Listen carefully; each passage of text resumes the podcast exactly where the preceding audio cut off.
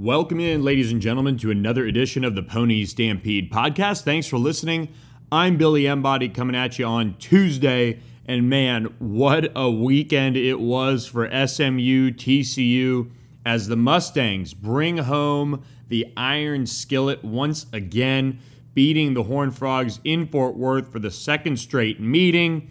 And let me tell you, it is uh, not cooled down since the clocks hit zero zero zero in Fort Worth, as uh, this one has become a full blown controversy, I say, um, depending on what side you're on. Because SMU, of course, gets the win at TCU 42 34.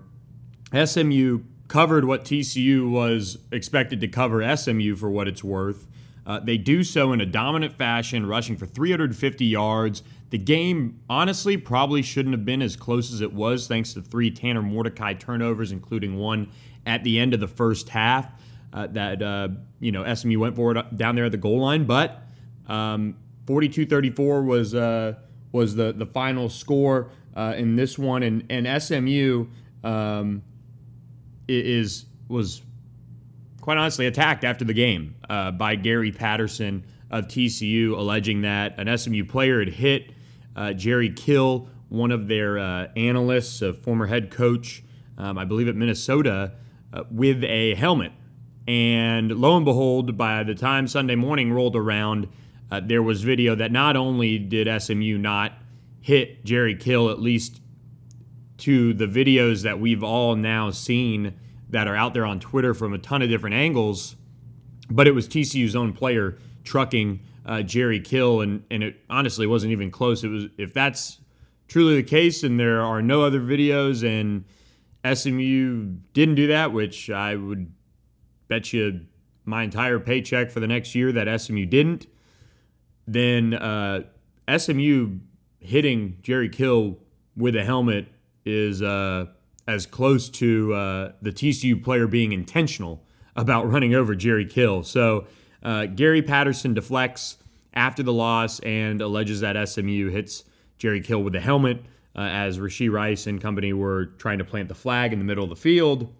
And uh, just before we started recording, things got even spicier. Jerry uh, Gary Patterson held his press conference earlier today and uh, doubled down, really, um, saying that SMU uh, started it with the flag planting, and which while that might be the case, TCU's players responded uh, by running into the pile that is uh, that ultimately caused the TCU player to completely run over Jerry Kill. And you know the the thing about this is, um, and and Rick Hart just released a statement about it, saying that uh, Gary Patterson was expected to walk back uh, the comments that SMU had uh, hit uh, Jerry Kill, and instead really um, you know, said he can't substantiate which side it was, even though a TCU player directly knocked down Jerry Kill, who thankfully is back at work um, this week already. Um, but really went after SMU, went after them, uh, dubbing up Gary Patterson's song "Take a Step Back" uh, and and kind of trolling him with it. Um, you know, the flag planting. Um, said that Sonny Dykes should have called him instead of his AD. Um, which you know this is uh, this is just getting spicy. And before I just wanted to kind of share my thoughts on it uh, before we get into the game, which is the most important thing, um, and and certainly one that tees SMU up to to have quite the special season if they can keep this up um, and, and, finish the job on kind of unlike. Um, unlike 2019 when SMU you know faltered down the stretch there, and one I, I think Gary Patterson we've seen this before um, he's done this to Baylor. He's done this to a couple other schools um, where he's kind of alleged some post game scuffles or or some sort of deflective argument that you know the media can kind of run with. And you know when a coach alleges something like this, I mean this is like a Miami. What was the Miami FIU brawl where there were players swinging helmets at people? I mean, that's pretty bold um, that, you know, in what was a skirmish, not even a brawl, that an SMU player would take a helmet and swing it into the back of a of a random coach standing there uh, is pretty wild. So, you know, going into the game, SMU was under Gary Patterson's skin. Uh, obviously, with uh, him taking to Instagram to say that SMU fans, you know, TCU fans step up and keep them out of 121 by buying tickets.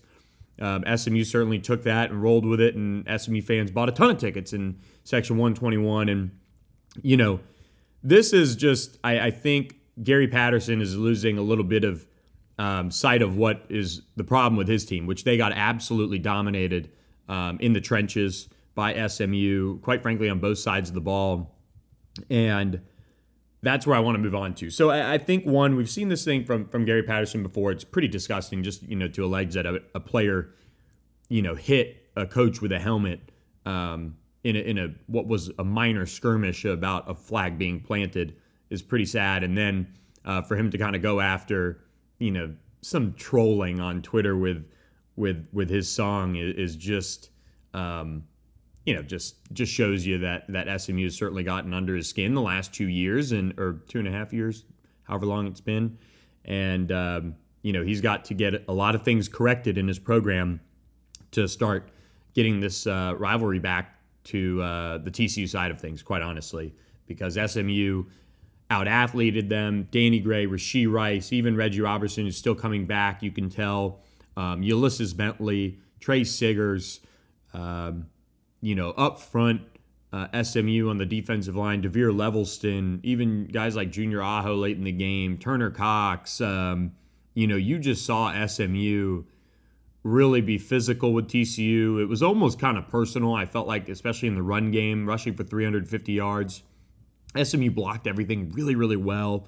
Uh, they they spread TCU out and said we're going to run the football and run it at will. Uh, I was talking with Jaylon Thomas on Tuesday after practice, and you know, he said it was a dream to have that type of a game and to be that dominant up front um, is something that he certainly uh, was proud of. And, and the way that group, and, and we'll have the full interview on ponystampede.com for our subscribers. It was an exclusive with us. Um, but to, to have that type of a day um, just weeks after the offensive line really being moved back to their old positions where Jaylon Thomas left tackle, Hayden Howerton left guard, uh, Alan Ali center, Justin Osborne, right guard, and, and uh, Marcus Bryant and Bo Morris, for the most part, uh, working at, at right tackle. You know, that that's something that even Sonny Dykes was surprised about in the post game. And but it but it happened, and it happened because SMU had a really good game plan. They really spread TCU out. Um, they uh, blocked everything really well. I think spreading TCU out the way they did allowed the run blocking schemes, to, quite honestly, to be simplified. Um, and, and, this is just kind of my take watching the game. You know, when you have guys being spread all the way out there to the to the to the boundary, you know that that are not going to be in a running play at all. That helps the offensive line. You know, it, it helps uh, keep guys from coming in off the edge. Um, and, and, that's what SMU did, and they did it very, very, very well. Um, Tyler Lavine, Ulysses Bentley, Tre Siggers, all had huge days, especially in the yards per carry department. And the thing that that I was most impressed with is the way SMU closed this game out. And you know, the defense kind of gave up that you know late touchdown drive that you know just TCU kind of marched down the field, which I think they were okay with, just judging by the defensive style that they were playing. Uh, they were playing off. Uh, they were leaving their pass rushers in to just kind of pin their ears back. TCU ran a couple couple screens uh, ran a couple outs, and then and then they hit the post for the for the touchdown. But you know that took some time off the clock in a way, and you know Jim Leavitt's defense um, really just stepped up, and, and that was uh, that was big, especially coming off of the the fourth down stop going into halftime for Turner Coxe to force that fumble, which was kind of um, helped by DeVere Levelston, and then for them to um, you know jump all over them, that was. Uh, you know, jump all over the ball, and then Ulysses Bentley scores from one yard out. That that was big, and um, you know, I, I just think this game was was one up front. I felt like SMU really beat up uh, Max Duggan. Um, I, I, think uh, Zach Evans, who had a, another strong outing, uh, was was you know kept in check in a way. Um, TCU's offense certainly ran through him, which uh, credit to them for for recognizing that to to get him uh, the ball the way they did. Uh, but I, but I do feel like uh, when you look at what SMU was able to do, I, I, think this was a game that that SMU controlled. And I know it was 2021 at all at, at half, but you know, I just felt like watching that game, and I think this is why Sonny Dykes, quite honestly, went for it on fourth down, it was because he felt like one at that point it's 21 all. You're going to need touchdowns, and TCU's getting the ball back. But two, just confidence, confidence in his players to get it done. And you know, it didn't work out. Tanner Mordecai holds the ball too long, and that was that continues to be something he needs to work on. Um, but overall, I mean, it, it's uh, it's a game that I think SMU entered with a lot of confidence in uh, its team to uh, you know get the get the win. Um, and, their game plan ref- reflected that, and and the the way the players uh, reacted and responded all afternoon uh, reflected that. I think even defensively, when they gave up some of those scores, you know, you saw them be physical. You know, Brandon Crossley kind of throws the TCU running back into the um, into into the the the side of the stadium in a way, just as he gets you know through the goal line. Uh, Quentin Johnston draws a PI, and Trevor Denbow almost played it right, um, but you know Quentin Johnston kind of got up and was a little gimpy after that, and he was really held in check. So there were a lot of things that I felt like really influenced the way the game ended up being for SMU.